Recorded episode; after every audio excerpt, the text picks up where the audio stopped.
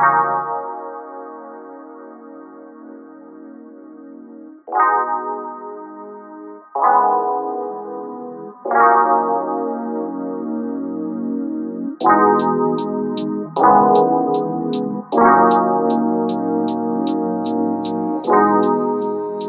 tout le monde, bienvenue dans cette nouvelle analyse photo. Cette semaine, je vais vous montrer les photos que j'ai réalisées pour la pochette d'un album de jazz.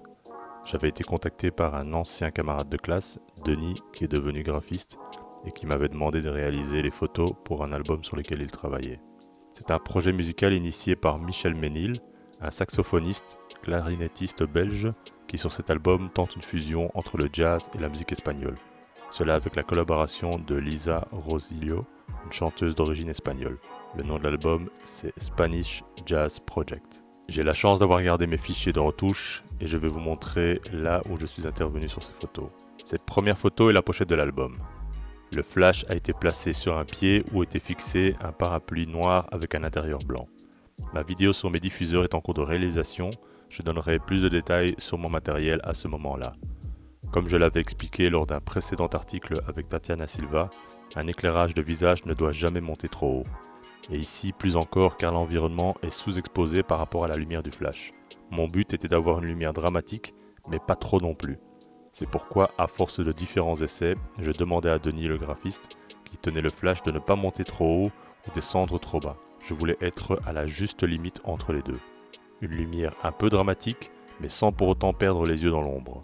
Le petit éclat du flash ou du soleil dans les yeux donne de la vie à votre modèle. Je ne voulais pas perdre cela malgré des ombres que je voulais marquer.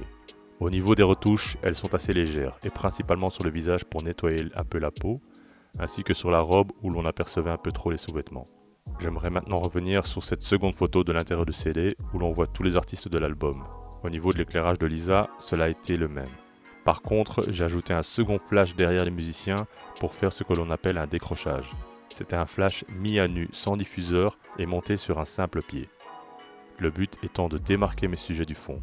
Dans ce cas-ci, j'avais visé la tête de Lisa avec mon flash j'avais laissé volontairement l'angle de mon flash très large et on peut le constater sur les ombres qui s'élargissent au sol. C'est une technique qui est très utilisée dans le cinéma ou les séries télé, je vous invite d'ailleurs à ouvrir l'œil quand vous regardez la télévision ou alors au cinéma. Le fait que la netteté soit sur Lisa permet également de la détacher encore plus, elle, des musiciens qui sont à l'arrière. En haut à gauche, on peut apercevoir le bras de Denis que je n'ai pas retiré. Cela tout simplement car je sais qu'une pochette de CD est de format carré donc je me suis épargné ce travail inutile. Alors que sur d'autres photos, j'avais pris la peine de le retirer en fonction de la composition et du placement des musiciens dans la photo. J'ai fait la retouche en fonction des besoins. Il faut savoir qu'une retouche de photo est très chronophage. Donc en général, je me limite au strict minimum. Nous avions d'ailleurs fonctionné par un système de planche contact. J'ai envoyé toute la série de shooting avec le nom des photos sous ce format et l'on décidait ensuite quelle photo était utile et nécessitait une post-production plus avancée. Cela évite un travail inutile et fastidieux. Pour la petite histoire, en réalisant cet article, je suis tombé sur une version Art Nouveau de ma photo pour un concert du groupe en 2017. Ce n'est pas la première fois que je vois une de mes photos transformée en dessin par un artiste. Dans ce cas-ci, c'est Antoine Wallravens, un affichiste graphiste, qui s'est amusé à partir de ma photo. C'est assez original et plutôt gratifiant de voir que l'on peut inspirer d'autres formes d'art. Pour plus d'informations techniques sur la prise de photos, je vous rappelle que vous êtes libre de télécharger gratuitement mon tout premier manuel photo disponible sur le blog.